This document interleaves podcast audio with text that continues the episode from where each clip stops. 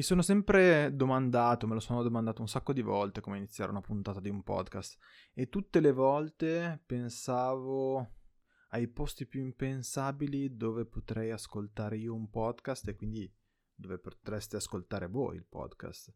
La roba da ridere sarebbe tipo se lo ascoltaste alla riunione di condominio, no? cioè quelle robe proprio che dici no, non ce la posso fare. E allora mi, mi ficcherei il podcast nelle orecchie e, e via. Oggi parlo di un errore, quello che io reputo l'errore più grosso della mia vita da libero professionista, da freelance, chiamatelo come volete. È un errore tangibile, molto tangibile. Ciao a tutti, io sono Alessandro, sono appunto un freelance e nella vita faccio siti web. I consigli di un pirla o pillole per freelance ha un unico obiettivo, ovvero evitare anche soltanto un errore, anche soltanto piccolo, a coloro che mi ascoltano e stanno approcciando il mondo del freelance. Preambolo, metto le mani avanti. Tutto quello che vi dirò probabilmente in un'altra nazione non esisterebbe, non sarebbe stato un problema. In Italia è un po' diverso. Vi spiego il fattaccio. Io venivo da un paio d'anni di partita IVA, eh, dove più o meno era filato tutto liscio. Dove per tutto liscio significava lavorare giorno e notte senza, senza una gratifica importante. Però mi stavo dando da fare. Nel frattempo stavo anche facendo casa, dulcis in fundo. E diciamo che stava andando più o meno tutto bene. Mi aspettavo che il mio mondo continuasse per quella strada lì.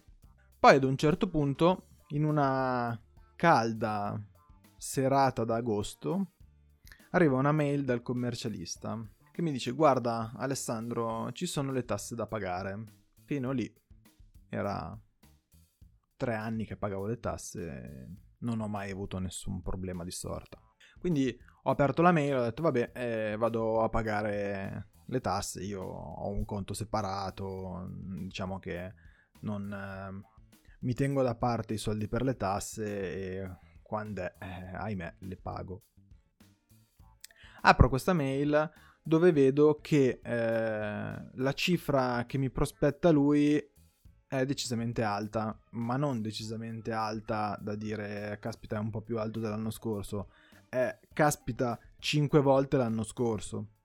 Cosa decido di fare? Gli dico guarda Mario, nome di fantasia. Credo che tu abbia sbagliato i conteggi e forse c'è un er- uno zero in più, no, in fondo. E lui in maniera, diciamo così, simpatica mi dice no, guarda, non è così. E lì, a parte l'ira, il panico e, e, tutte le possibili emozioni che possono scaturire una cosa di questo tipo, la mia prima domanda è: ma eh, come siamo arrivati a tutto ciò? E la sua risposta è stata: Guarda, Alessandro, purtroppo il regime fiscale in quale sei eh, è molto costoso. Dovremmo valutare i nuovi regimi che sono, diciamo, eh, venuti fuori negli ultimi due anni. Mm. Negli ultimi due anni. Quindi vuoi farmi capire che è due anni che c'è la possibilità di pagare meno e io non lo sapevo?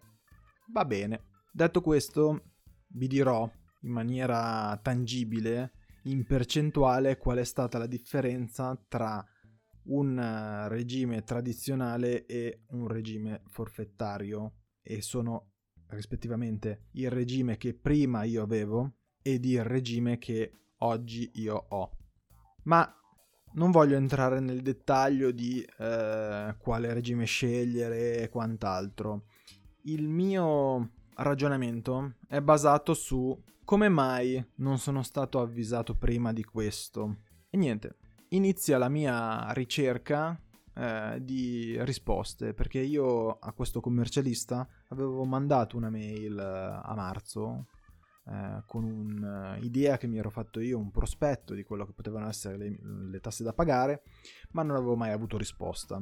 E non era la prima volta che io non avevo mai avuto risposta, magari avevo avuto risposta dopo 15-20 giorni. E allora mi è venuto il dubbio che eh, questo commercialista non fosse quello che faceva per me. Ho fatto quello che si faceva sempre, quindi che si dovrebbe fare, o meglio, ho cercato su internet, eh, ho consultato altri due commercialisti, un mio ex collega eh, mi ha consigliato il suo commercialista.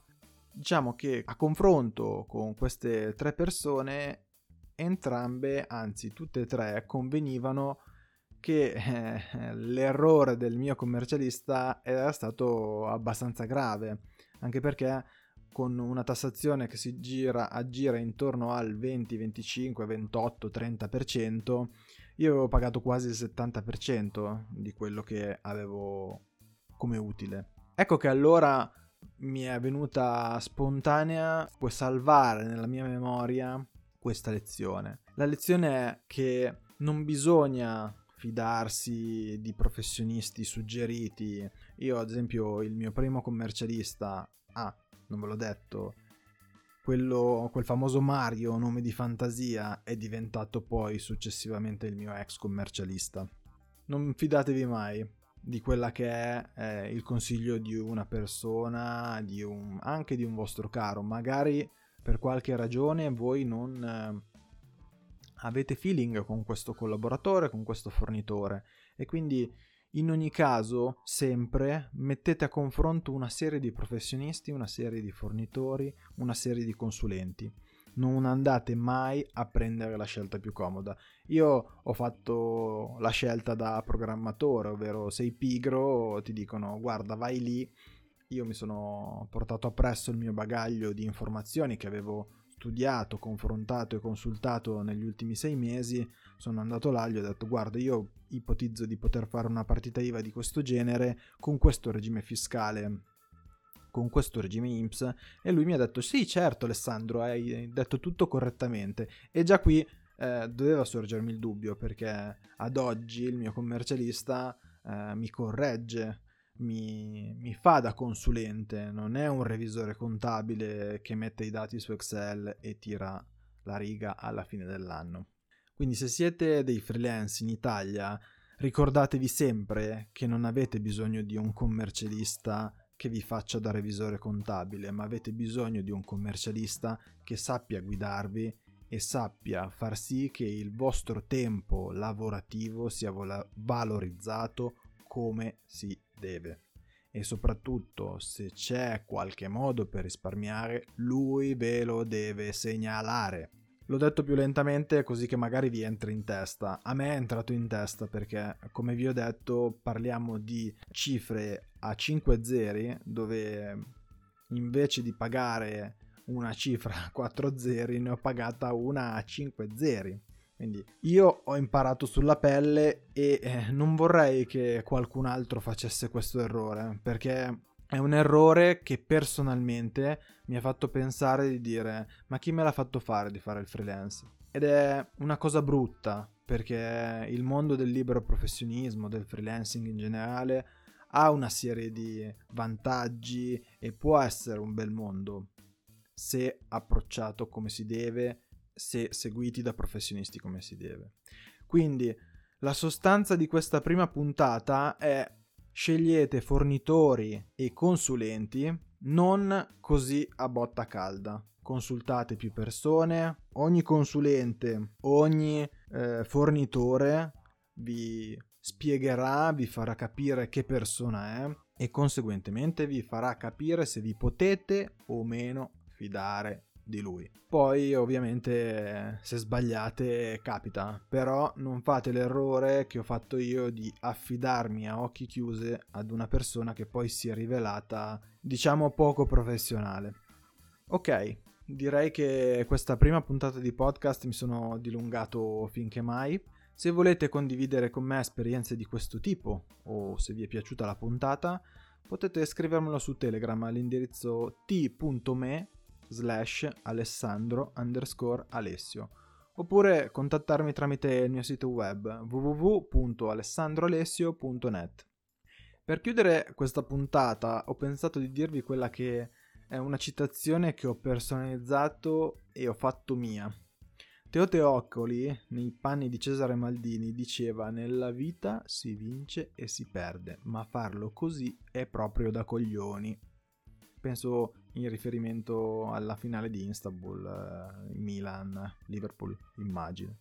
E io voglio far la mia e ricordarvi che nella vita continueremo a commettere errori, ma ripetere gli stessi è proprio dai coglioni.